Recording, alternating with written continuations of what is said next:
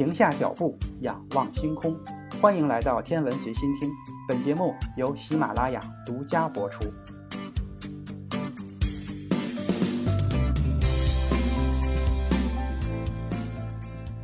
就在昨天，出现了2021年度最重要的天象之一，就是月全食加上超级月亮。不知各位听友有没有看到？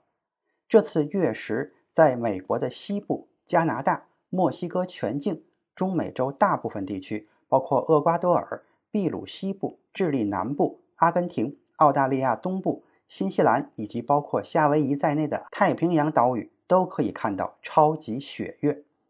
NASA 的月球勘测轨道飞行器项目的科学家表示，夏威夷是最佳的观测地点，接着就是美国加州和西北太平洋地区、新西兰和澳大利亚，而美国东岸、欧洲、非洲和西亚都会错过这一次天文奇观。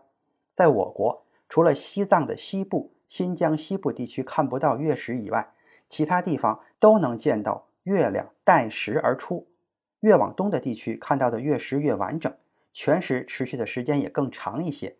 这一次月全食发生，正好碰上了超级月亮的出现，可以说这是一次超级的红月亮。超级红月亮要同时满足以下三个条件：第一，就是月相刚好是满月；第二，就是太阳、地球、月球三点一线，太阳和月球分别处于地球的两边；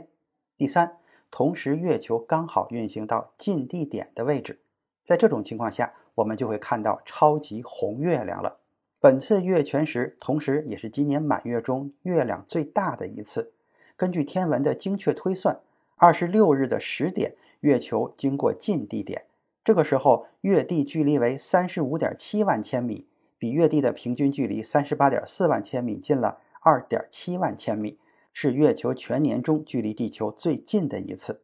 这个时候，月亮的视直径最大，大约是三十三点四六角分。二十六日的十九时十四分，月亮达到了最圆的状态，也就是满月的状态。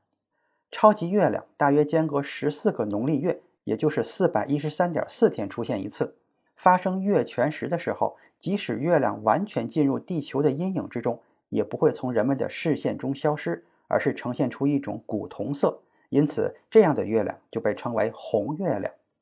这是因为在月全食的过程中，太阳光并没有照到月球，但是因为太阳光在经过地球大气层的时候，将波长比较短的蓝紫色光散射掉了，而红色光会偏折到月球的表面，所以这个时候的月球就会呈现出血红色，被人们称之为血月或者红月亮。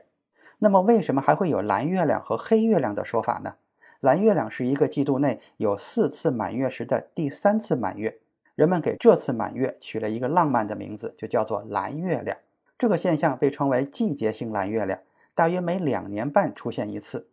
后来，蓝月亮这个术语被用来指一个公历月内的第二次满月，两次满月之间的间隔大约是二十九点五天。这就使得一个三十天或者三十一天的月份中可以出现两次满月的情况。蓝月亮并不是因为颜色而得名，人们见到的月亮不会变成蓝色，但是在某种特殊的情况下，比如像环境污染、大气中的小尘埃散射蓝光，蓝色的月亮也可能出现在天空中。黑月亮是蓝月亮同样条件下的新月，如果在同一个公历月份看到两次满月。那么第二次满月就被称为蓝月亮。相反，当同一个公历月份出现两次新月的时候，第二个新月就被称为黑月亮。超级月亮和月全食都不算罕见的天象，但是二者同时出现就比较罕见。在我国境内，每年将会出现两次到四次的超级月亮。按照超级月亮要求最近而且最圆的条件，下一次超级红月亮出现的时间是二零二二年的七月十三日。既是月球近地点，也赶上了农历十五。农历每月的十四、十五、十六，甚至是十七，都是满月可能出现的时段。感兴趣的听友可以自己记录一下每次满月出现的时间。今天的天文随心听就是这些，咱们下次再见。